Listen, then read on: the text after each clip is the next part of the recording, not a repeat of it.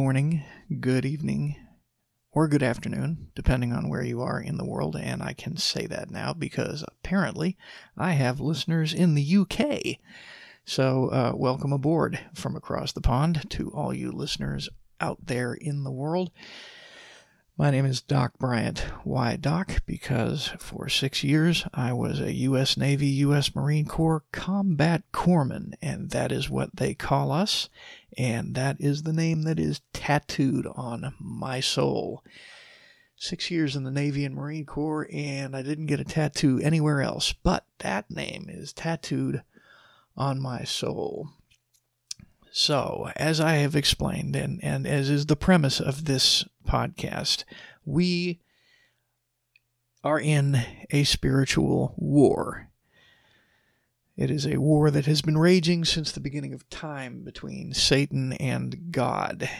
And Satan and God are not equals, they are not balanced. This is not a dualist situation, as in two equal opposing forces Satan is inferior to God. He is a created being, whereas God is the self existent being. And Satan has already lost. Satan lost when Christ rose from the grave and ascended into heaven. So this battle is the war, for all intents and purposes, is over, but we are still fighting a battle for the souls of the humans here on the earth. And right now, there is a huge push from the adversary. I believe this huge push is kind of a battle of the bulge type of situation because Christianity is gaining ground all over the world in Asia, in the Middle East, uh, in sub Saharan Africa, uh, Christianity is actually growing faster than the population. And the population in sub Saharan Africa is growing faster than anywhere else in the world. So that's very exciting, very cool. The irony is that Christianity is not growing very fast in the place that was founded to be a bastion of Christianity here in the United States. Here in the United States, we are almost, but not quite, a post Christian society very similar to that which exists in Europe. However, this great revival that is happening all over the world, I believe, is coming to the United States. But the United States and the West in general is kind of the final battleground for Satan right now. And Satan has certain designs for the world to twist the world into something 180 degrees out of phase of what it was designed to be by God. And again, the West is his last stand right now against this great revival that is happening. And I believe what we are seeing, the insanity that we are seeing in the West right now, is a result of an almost panic, a battle, a spiritual battle of the bulge if you will. I think that is what we are seeing. And it is going to have extremely negative ramifications for a lot of people who are not protected by the Holy Spirit. And if you are not a Christian, then you are not protected by the Holy Spirit. This is why I urge you to consider becoming a Christian right now because very bad things are happening. That's my particular view based on what I know, based on what I have studied over the decades, uh, biblically, historically. That's just my particular view. I could be wrong. I frequently am. Ask my wife. There are those out there who are concerned that this could be the build up to the end times. Uh, Christ referred to uh, the end times being like birth pangs. And if you understand labor, birth pangs come more intensely and closer together the closer it comes to uh, birth. And I personally believe that this is just one of those birth pangs. I don't believe this is the last one. But again, I could be wrong. This could be the the lead up to the very end times. Uh, and the way that you, if you are a non Christian out there, the way that you can be 100% sure that the end times have begun, that the tribulation has begun, is that all of your Christian friends will have disappeared like that. Now, of course, I understand that there are some uh, Christians out there who uh, do not believe that the rapture will occur prior to the tribulation. I have seen more than enough evidence in the scriptures to indicate that it will. However, this is certainly something that is up for debate and not something that I will be debating here today. Um, but if you have any comments on that, please feel free to send me an email at docbryantshow at zohomail.com. That's Z O H O mail.com. If you have any questions, comments, snide remarks, uh, go ahead and send them. I really do enjoy a good conversation. And if they're a really good question, I will feature them on this podcast and mention you by name if you want to, so that the other six listeners out there will know who you are. Just kidding. There's seven. All right, so this spiritual war in which we are engaged is manifesting itself um, in in sheer insanity at this point in the West, just absolute insanity, and there is no greater anti-Christian movement right now than the transgender movement. Absolutely none. Um, I believe it was actually Tucker Carlson who made an observation on this that that this is the penultimate derivation of anti-Christianism. Uh, because it is the embodiment of somebody becoming their own God, being able to recreate themselves into something that is 180 degrees out of phase with what God designed you to be. God made you a man, but you are turning yourself into a woman or vice versa. This is a total rejection of God. It is no wonder that through the centuries, through the millennia, uh, the history of the world, so very many pagan gods demanded the worship of eunuchs. Don't you find it interesting that one of the goals of non Christian religions is ultimately, and secularism certainly is a non Christian religion, um, is, is the sexual destruction of the human uh, through transgenderism here uh, it, and, and the sexual destruction of humans, which leads to a lack of reproduction of humans, which leads to ultimately the destruction of humankind. And if there is reproduction, the destruction of that life within the womb. Yet at the same time, it, it amazes me how people talk about uh, how being anti Christian is freeing and non oppressive. And, and the, the practices of non Christians are quite the opposite. They are dogmatic and very oppressive and ultimately murderous. The left, and when I use the terminology the left, I am not only referring to the political meaning of the term, but it's interesting how the political meaning of the term actually lines up with the biblical meaning of the term. If you go to Matthew chapter 25, verse 31, but when the Son of Man comes in his glory, and all the angels with him. He will sit on his glorious throne. All the nations will be gathered before him, and he will separate them one from another, as the shepherd separates the sheep from the goats. He will put the sheep on his right and the goats on his left. And it is also absolutely no coincidence whatsoever that the goat is also considered the symbol of Satan. So there you have it. When I talk about the left, I am not just talking about the political, I am talking about the spiritual as well.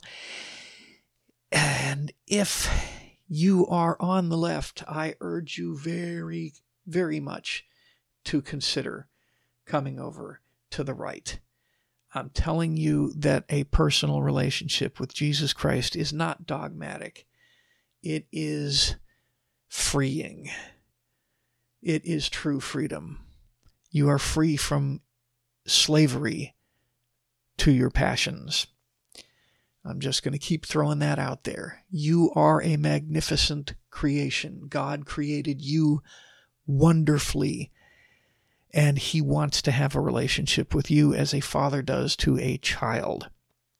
And, and I'm telling you, as somebody who has a personal relationship with God through Jesus Christ, that it is freeing and it is amazing. So you, I'm, I'm just telling. And again, if you have any questions about this, hit me up, Doc Bryant Show at zohomail.com. I will answer your questions. Now, back to transgenderism. The left frequently uses uh, one of their greatest tools that they use. Not great as in effectiveness. Well, actually, I guess it is kind of effective, but uh, most frequently used is the straw man argument. The straw man argument is a logical fallacy. Okay, there are there are hundreds, if not thousands, of logical fallacies. And this particular logical fallacy uh, creates an argument against an argument that has not been made. So you, by making the argument that you make, you are accusing your opponent of making an argument that they have not made, is ultimately what it is. And in the case of transgenderism, and also uh, you look at uh, radical feminism is using similar uh, tactics. They say that they are fighting for their rights. They use this term uh, all the time Ch- transgender rights. Transgender rights. We're fighting for our rights. And the reason that they use the term rights is because, of course, you know, everybody is going to support rights. You know, everybody should have their rights, but they never actually define what these rights are. And this is another uh, indication that you are up against a leftist argumentation is because they won't define the terms that they use. Because they don't need the terms defined, they need the emotional uh, value behind the term. So, rights are a positive thing. Rights have a good emotional feeling. Uh, now, they never define what rights, but but but rights have a good and so we're fighting for our rights and so you must support us because we are fighting for our rights. Now the reason that this is a straw man argument is because in the united states and in the west in general transgenders are not lacking any rights.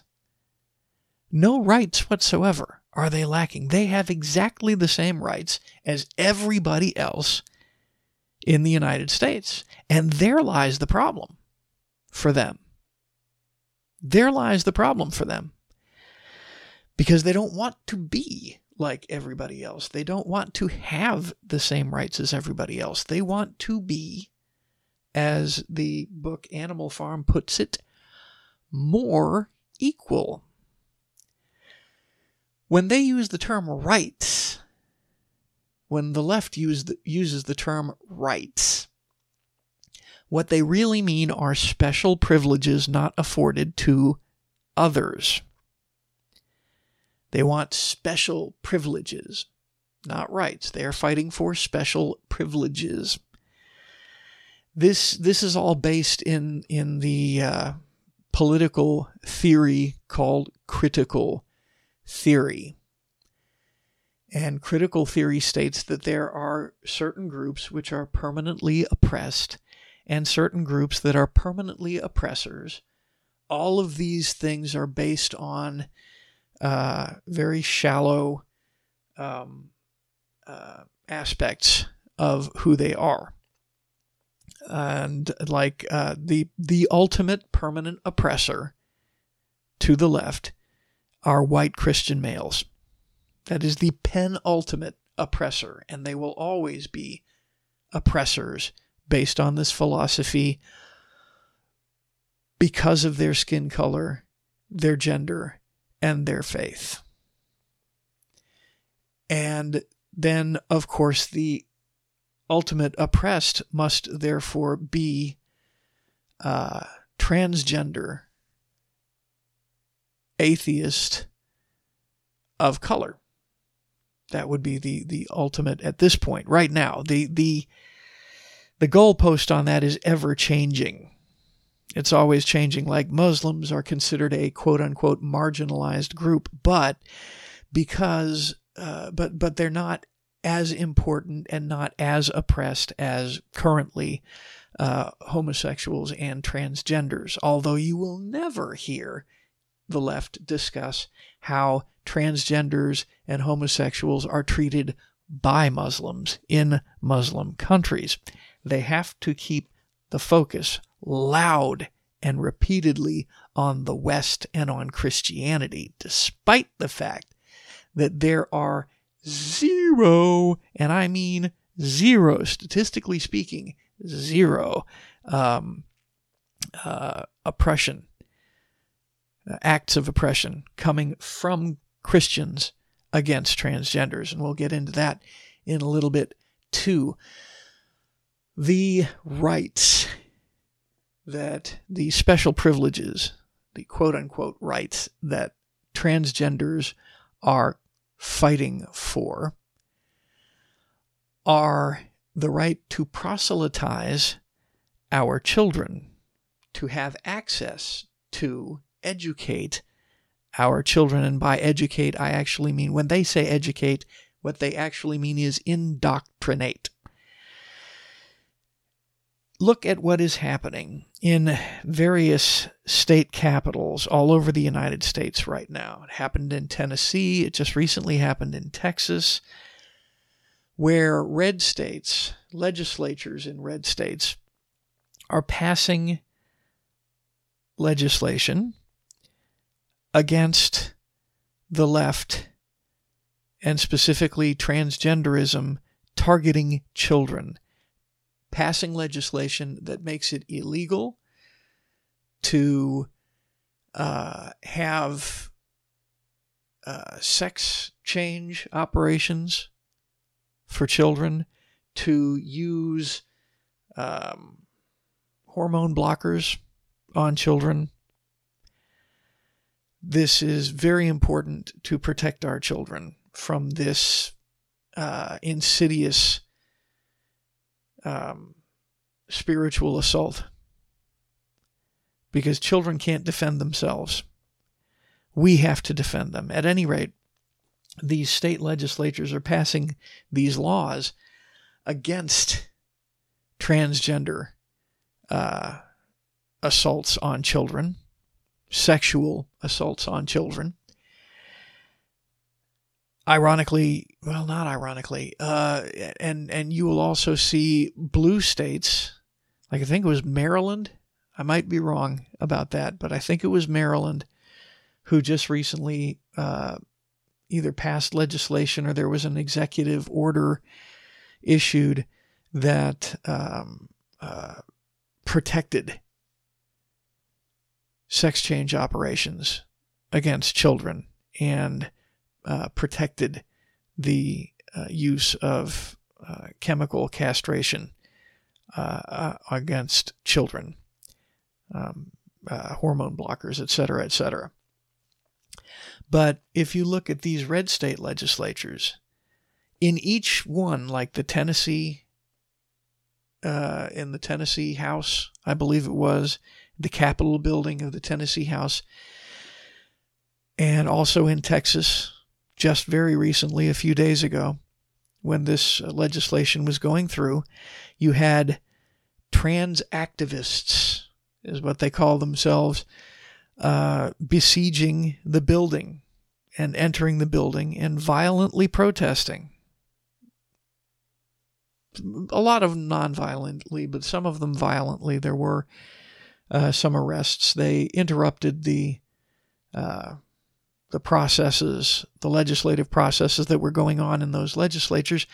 And uh, again, there were a few arrests, some of them uh, quite violent. Uh, there's a video of one going around from Texas where some dude in a wig, I believe it was a guy anyway, it looked like a female, but you can't tell with these transurrectionists. Um, getting into a fight with some Texas DPS officers. Those of you who do not know what DPS is, that is Department of Public Safety. They are the state troopers in Texas. And let me tell you something, folks. You don't want to get into a tussle with a Texas state trooper. Okay? Texas state troopers are tough. They are the embodiment of don't mess with Texas. And of course, for those of you who do not know, the penultimate uh, state troopers in Texas are the law enforcement group, the Texas Rangers. Uh, not the baseball team, but the law enforcement group. They are actual, real law enforcement organization. Very similar to the United States FBI, except a lot more disciplined. Uh, well, a lot more focused on actual law enforcement, I should say, as well. Anyway, I digress. These uh, trans activists actually, unlike January 6th, what happened there, uh, they they led actual insurrections against the state legislatures. They are vehemently opposed to us protecting our children from them.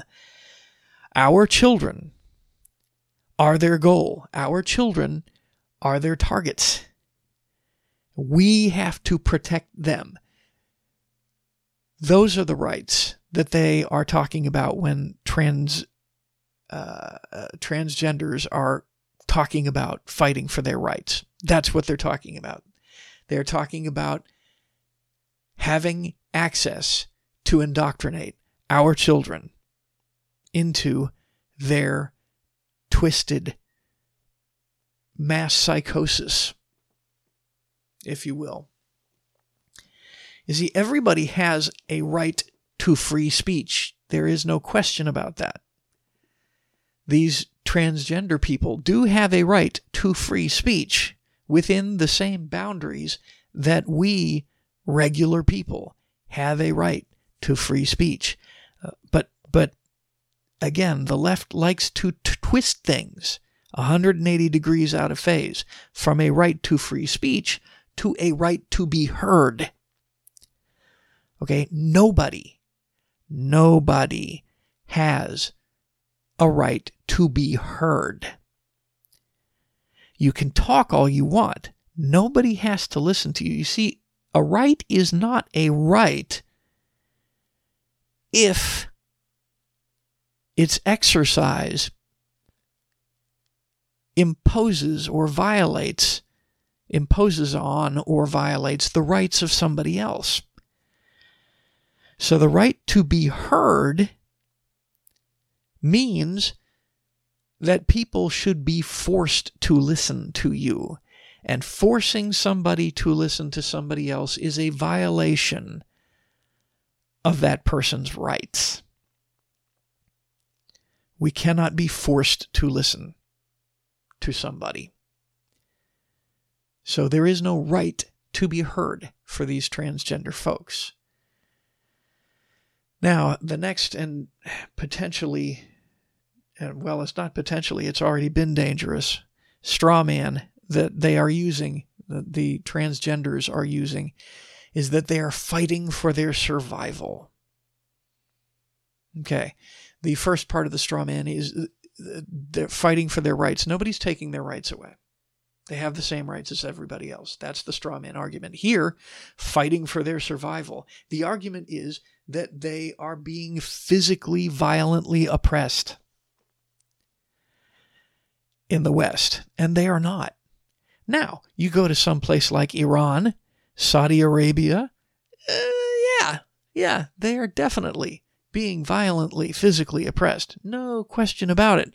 If you're a homosexual, if you're a transgender or anything in that particular spectrum, guess what's going to happen? You are potentially going to be taken to the very top of a very tall building and thrown off to your death. That's Sharia law in action, baby. You won't hear the left talk about that, but that's the reality. And of course, you know, that's why you won't hear the left talk about it because the left has no interest in reality. The left likes to shape their own reality. But what's great about that is when the left comes into contact with real reality, it loses every single time.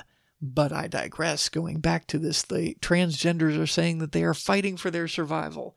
There was a story that I read, uh, I guess it was last week, about how transgenders are arming up because they are feeling threatened by Christians.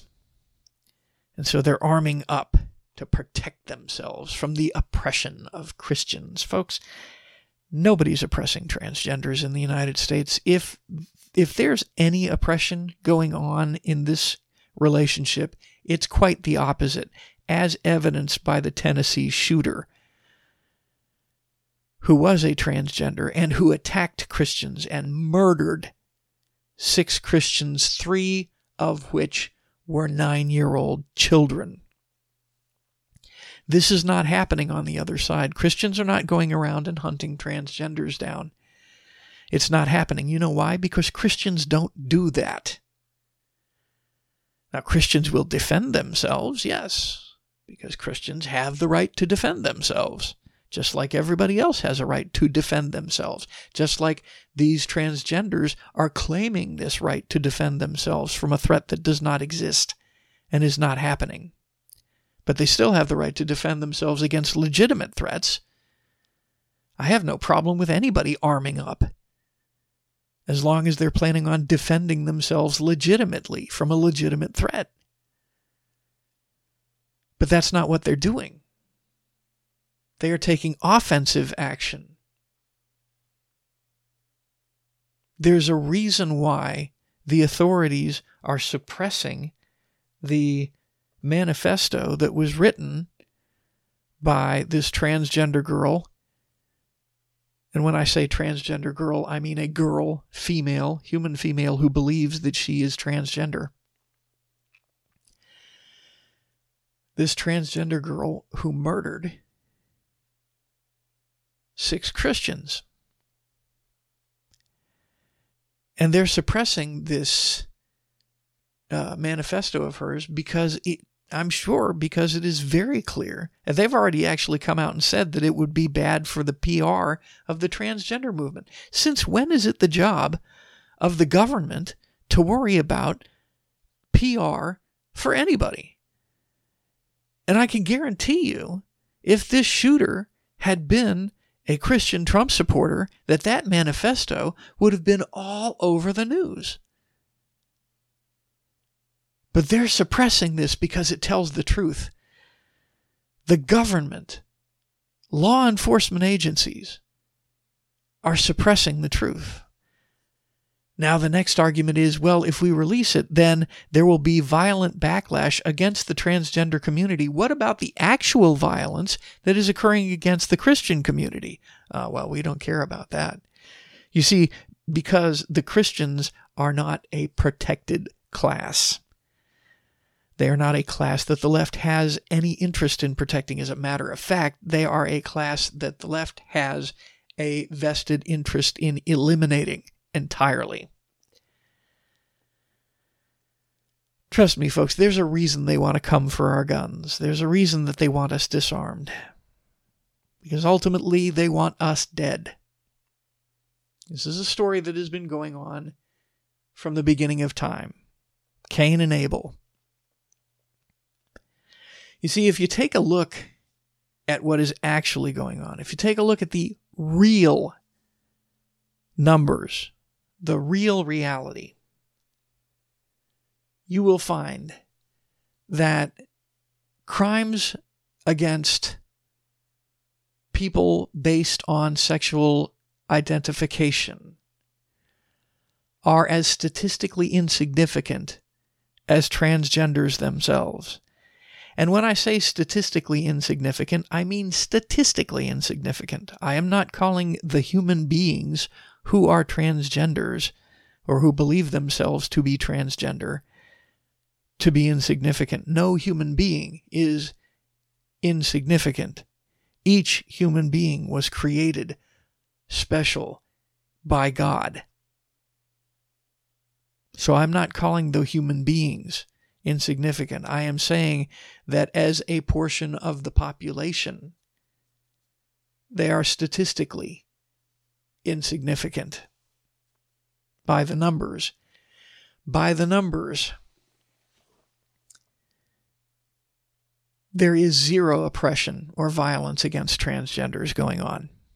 None. Let me explain this really quick. I've got the numbers to prove it.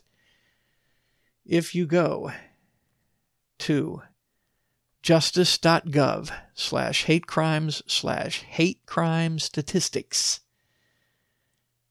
look up the hate crime statistics. Go to justice.gov, look up hate crime statistics.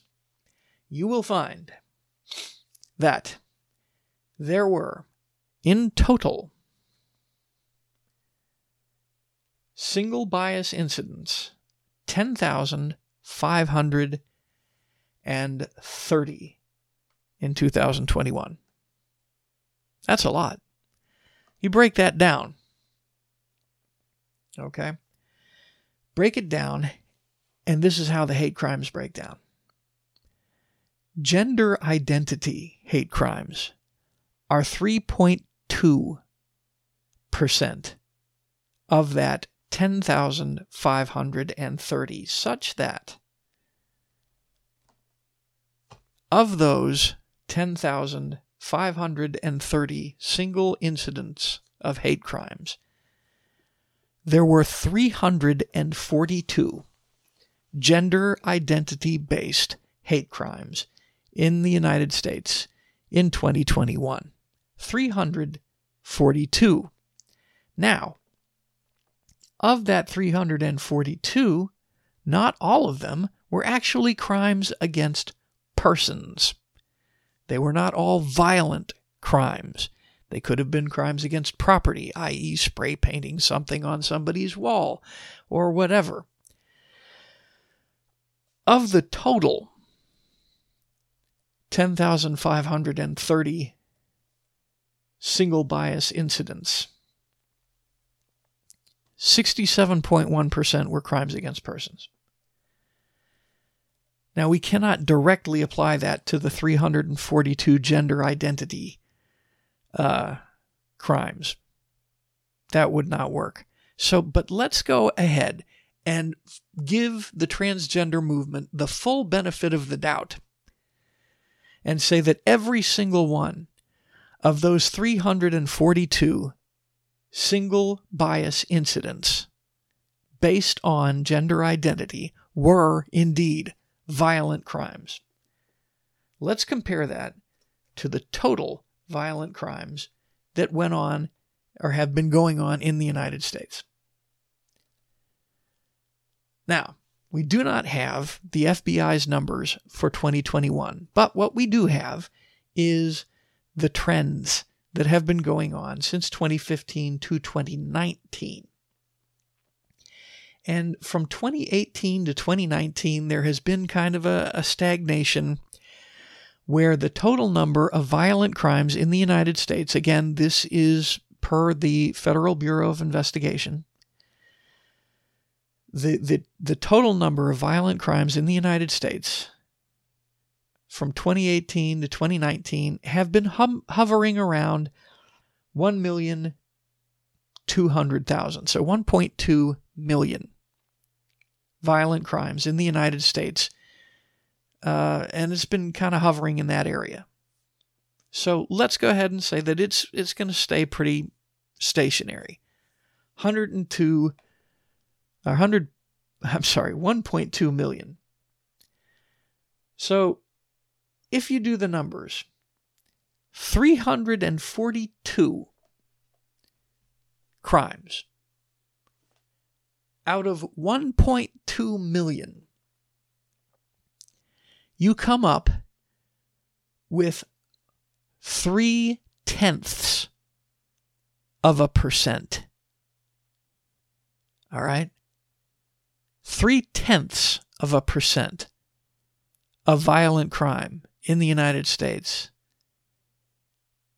were against people based on their gender identity. It's even lower for just based on your gender. Way lower.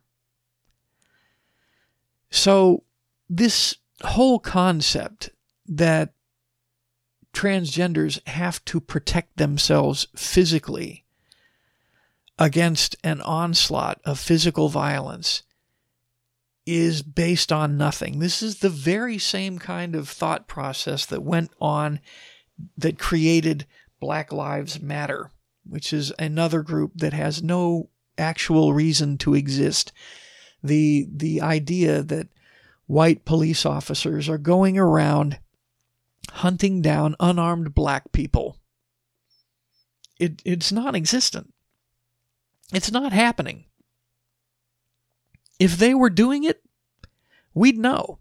And, and it's the, the exact same logical fallacy behind the need to uh, uh, take guns away from law abiding citizens. That, that law abiding, Trump supporting, NRA, Christian white people are the cause of all the crime. And so, in order to stop the crime, we have to take all of the guns away from them. Statistically, that's not correct. The vast majority of crimes, murders involving guns, are perpetrated in inner cities by blacks against blacks. These are the facts. And they're handguns. They're handguns. They're not uh, quote unquote assault weapons. There's no logic behind any of this, and there doesn't have to be. What they are using is emotion. They're using emotion. Oh, it's evil for cops to hunt down black people. Nobody's arguing that it's evil for cops to hunt down unarmed black people, but it's not happening. It is not happening. There is zero evidence to suggest that it is happening. Zero. And the same situation here with transgenders. There is zero evidence that any violence is occurring against them in a statistically significant way. It's just not happening. Nobody is going around hunting down transgenders in this country. You go to Saudi Arabia, go to Iran, go to Iraq, sure. Afghanistan, definitely.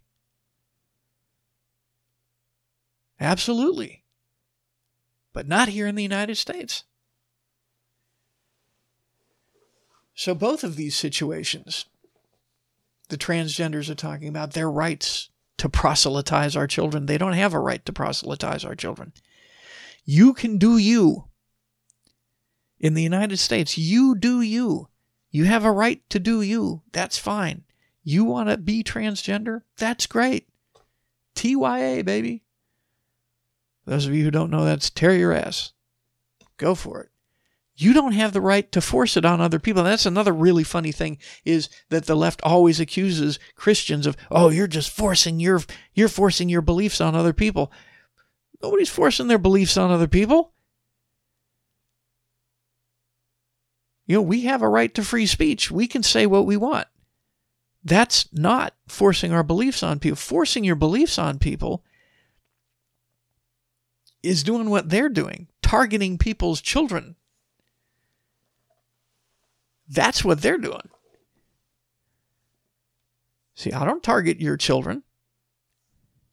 Ain't nobody targeting you. So that's the straw man argument that they're using. Now, let's move on to the whole World War III situation, which is escalating very interestingly. The spiritual war is always reflected in our material realm, hence the transgender movement. But we're also seeing it in the political realm as well. And very unfortunately, one of the goals, excuse me, one of the goals that Satan has, as evidenced by the book of Revelation, is that everybody be forced to worship him.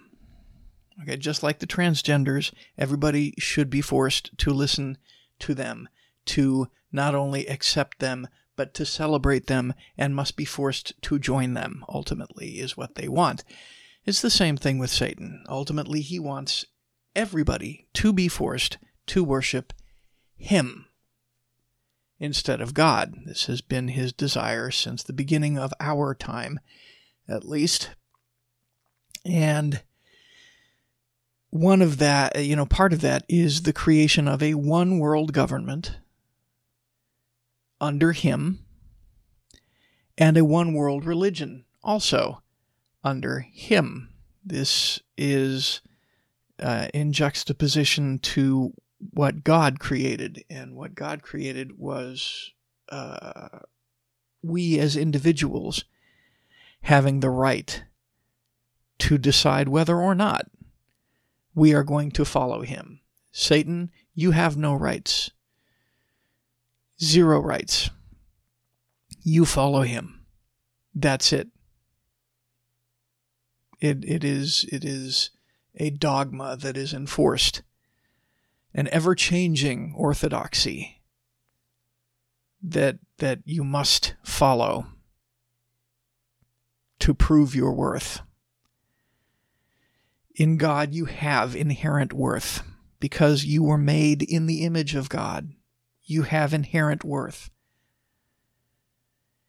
In Satan, you have no worth whatsoever. Satan wants you dead. And while you're alive, he wants you worshiping him. So his one of his end goals is a one world government. And those who push for a one world government are pushing to achieve his goals. They're being directly and indirectly influenced by his wishes. And we see in our world today, there is a group of people, an ever dwindling group of people, who are currently in positions of power, who will do absolutely anything to see that that goal achieves fruition. One of these powers is the World Economic Forum under Klaus Schwab. And then you have uh, George Soros is another person who is pushing for this kind of thing, and of course his son following behind him. All of these people, by the way, are people that we need to be praying for. This is a spiritual battle. It will be won on the spiritual in the spiritual realm. It's already been won on the spiritual, realm, but the battle will be will, will be fought and won in the spiritual realm. And so we need to be praying for these people. If we if you disagree with somebody politically or whatever, pray for those people. Okay? We need to be praying for these folks. We're not going to be winning any battles necessarily by, you know, shouting on Twitter and, and whatnot, debating on Twitter. That will have very, uh, it may have limited effect, but in prayer we will have real effect. Just telling you. But regardless, those people who are currently in power in various uh, governments around the world, including our own, the collective West, as it is called by the uh, the two gentlemen who run the website, the Duran. If you have an opportunity to look them up on uh, Rumble, they're also on YouTube, but I'm not going to point you to YouTube. But uh, they're Rumble, and I think they're also on BitChute and Odysee, like myself. If you want to see my videos, by the way, I am on Rumble.com, BitChute.com. It's B I T C H U T E dot com and Odysee, O D Y S E E dot com. Uh, you can find my videos there. I have uh, a lot of times on my videos stuff that I don't cover in my podcast. And if you are watching this on my videos, then uh, you can get my podcast anywhere you can get podcasts except Apple. So, back to the point. You have these government leaders, to include our own, who are desperate to not only retain power, but to expand their ever dwindling power. They are losing power uh, very regularly every single day, and they're getting desperate.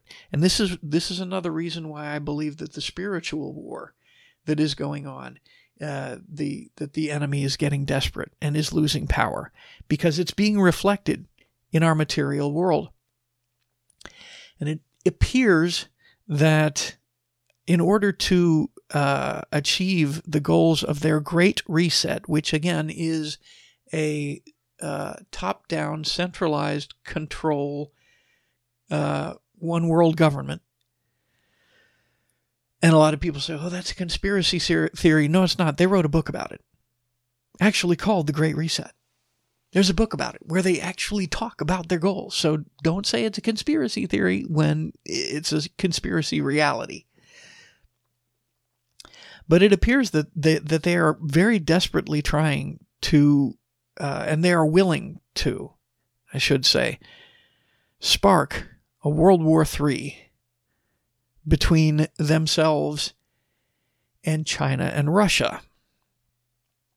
They're using similar uh, tactics that we were talking about with the transgenders arming up against a threat that doesn't exist uh, they're doing the same thing against Russia and China, except they're using countries. Against Russia, they're using Ukraine. And against China, they're using Taiwan. And they are arming up these two little countries in order to provoke China and Russia into a war because if they can provoke China and Russia into a war, then they can excuse an expansion of uh, oppression against the people of their country. They can excuse things like uh, lockdowns.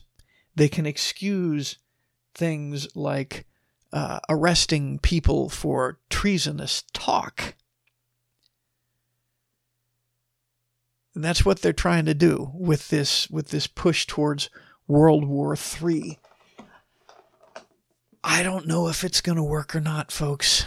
I I don't think it will. I have seen an uncanny calm from Russia and also from China. And I think that the reason that this is happening is because the leaders of China and Russia understand what's going on. At least I hope they do. But it appears to me that they do. It appears to me that they can see the desperation of these globalists.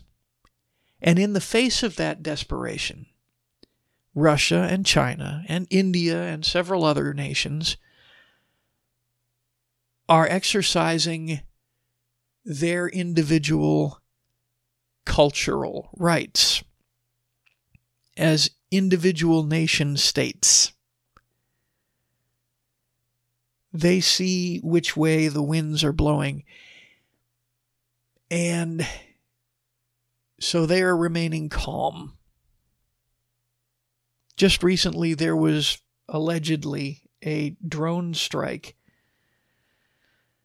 uh, by Ukraine against the Kremlin in uh, uh, an attempt to assassinate Vladimir Putin. Now, there's a lot of speculation both ways on this, and I'm not going to weigh in one way or the other. I do know that it does can it does count as an escalation. Some people are suggesting that it's a false flag by Vladimir Putin to create an excuse to get more aggressive in the Ukraine. The only problem with that argument, and normally I would not discount that possibility, but the the reasoning behind it. Vladimir Putin does not require any uh, excuses to ramp up military operations in Ukraine. He's already doing that, first of all. And despite what the media and the collective West are saying, Ukraine is losing. They're losing badly. They just lost one of their major cities, which now if you'll listen, because previously the, the press was talking about how important this city was and how Ukraine was going to hold it to the very end, no matter what. And then from this city, they were going to launch a counterattack against the Russians and push the Russians, not only push the Russians out of Ukraine, but drive the Russians all the way back to Moscow and and and take over Russia. That that's that was the line. Well, now they've lost that big city. And they uh, the the the the West, the media in the West are saying, "Oh, well, that city wasn't very important anyway." Ukraine doesn't really need that city. It's not strategically important. But they're still not going to give it up.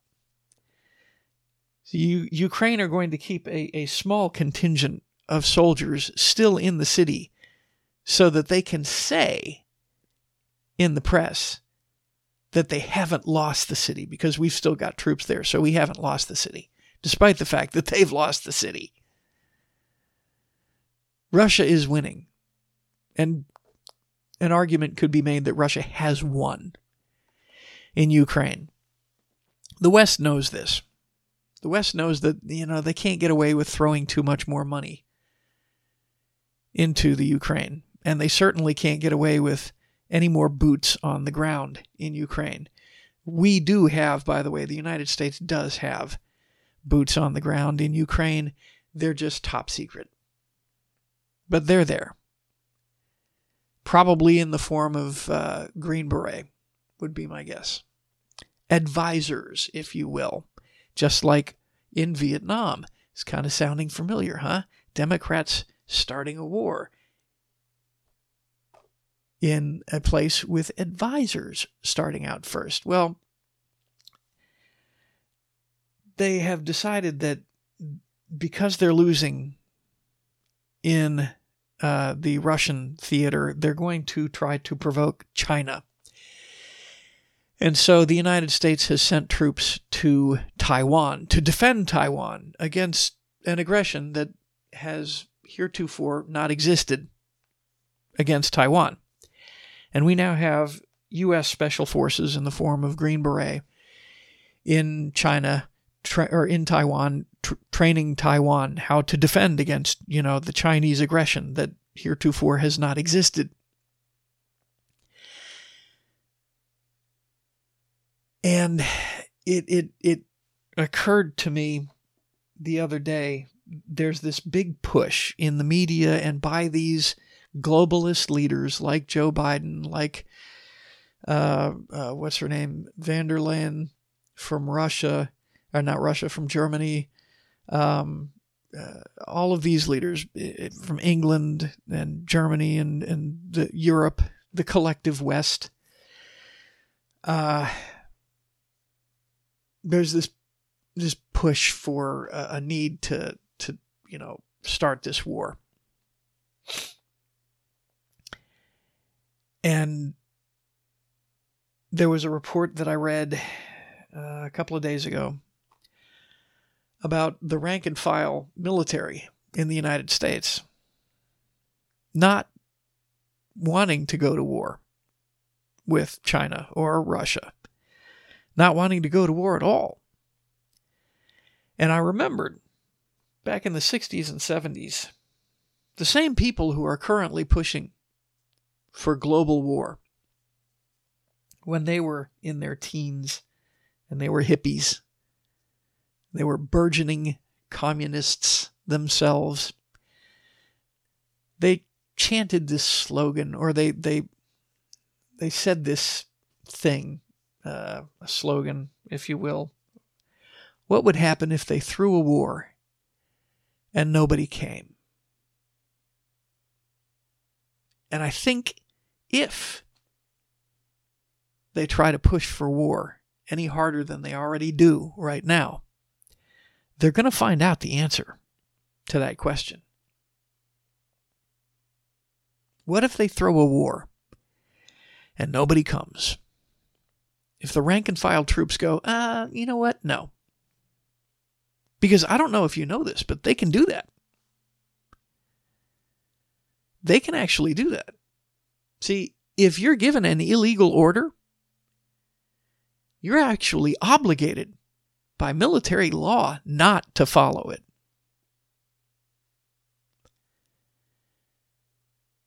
Now, in a case like this, you know, uh, the the way that the political situation is right now in the United States, uh, they're already working to to limit Biden's War Powers Act powers. The the Republicans are, and the Republicans are in a position in the House to just plain old not fund a war. Um, there are several RINO Republicans who are on board with a war. They're part of the whole globalist thing. These these RINOs, these establishment types. They're part of that good old boy network.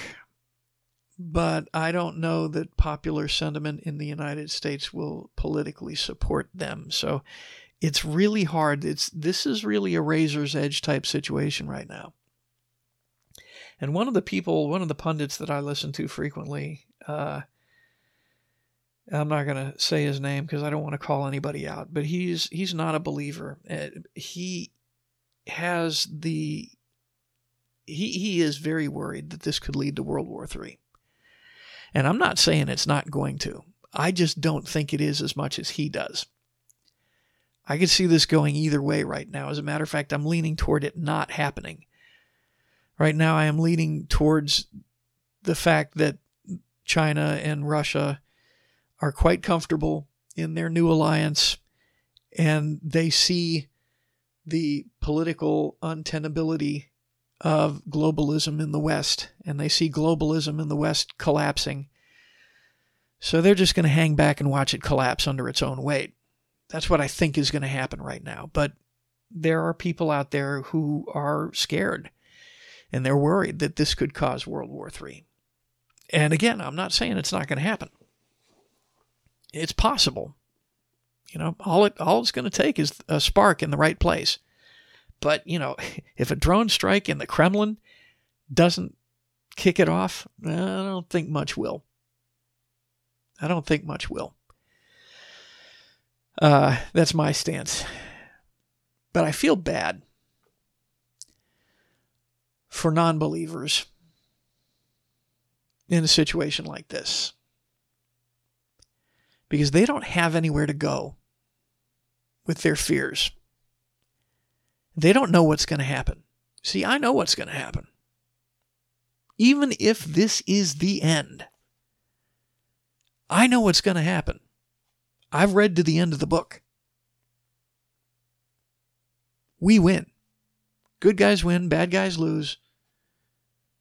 That's it so many times I've been asked to to redo my uh, back when I was preaching. Uh, I did a series on the book of Revelation twice. And uh, I've been asked by people to redo it and publish it. And I just haven't gotten around to it. But I can tell you, folks, if you're a Christian, if you are truly a Christian, then you got nothing to worry about. Absolutely nothing to worry about. World War III happens, nothing to worry about. End times happens, nothing to worry about. If you're a Christian, you've got nothing to worry about. If you are not a Christian, you got a lot to worry about. I'm not going to lie. That's just the way it is. And I feel bad for, for folks who are having these feelings of anxiety right now. Legitimate feelings of anxiety. I feel bad for them. And I pray for them. And we should all pray for them. As a, if you're a Christian, you need to be praying for these people who are scared about these times. Again, I don't think this is it. I think this is a really big uh, contraction a really big birth pang, but I don't think this is it. I don't think this is the end. I think this is the one before the end. But I've thought that before. I could be wrong. I hope I'm wrong. Who knows?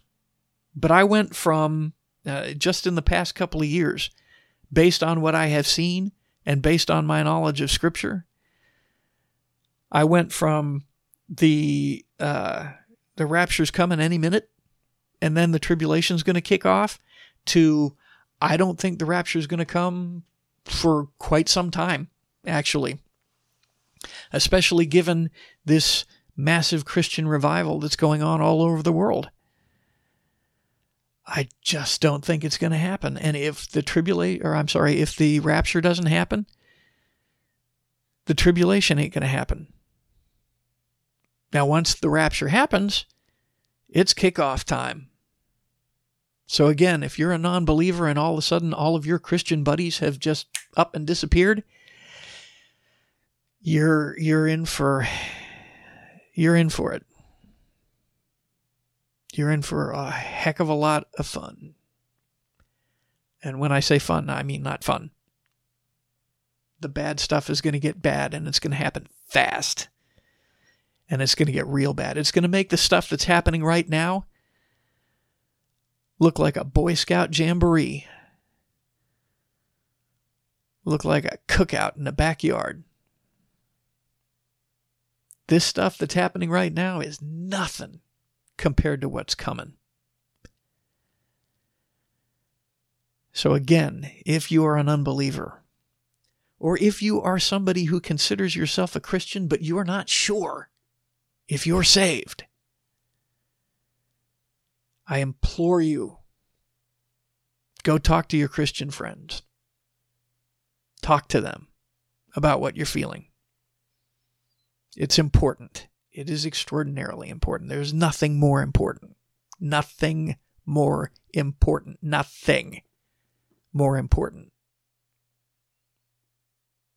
And if you don't have any Christian friends to talk to, again, hit me up at my email, docbryantshow at zohomail.com, Z-O-H-O mail.com. And especially if it's if it's a question about spirituality, if it's a question about the Bible or salvation, I will answer you. And if I don't know the answer, I will try to find out what it is. Okay, but that's important stuff. Folks, I want to thank you for listening. I appreciate it. If you like what you heard, share this to your friends. Share this to folks you think would appreciate it. Share this to folks you think would be annoyed by it. I like doing that too. Uh, again, you can catch my videos on bitchute.com, B I T C H U T E.com, odysee.com, O D Y S E E.com, and rumble.com, but not YouTube because they would kick me off in an instant. And if you are watching this on video, then you can catch my podcast anywhere you can get podcasts except Apple because I will not fill out their paperwork. Like I said, there's three pages of that stuff, and I'm not going to fill it out just to get on Apple iTunes that nobody listens to anymore anyway. But you can catch me on Spotify, Stitcher, Amazon, Audible. I'm, I'm on a whole bunch of other platforms there. So don't you worry about it. Anyway, once again, thank you very much for listening. I will be praying for all of you. I love all of you, and I hope you have a good day, and I will talk to you all later.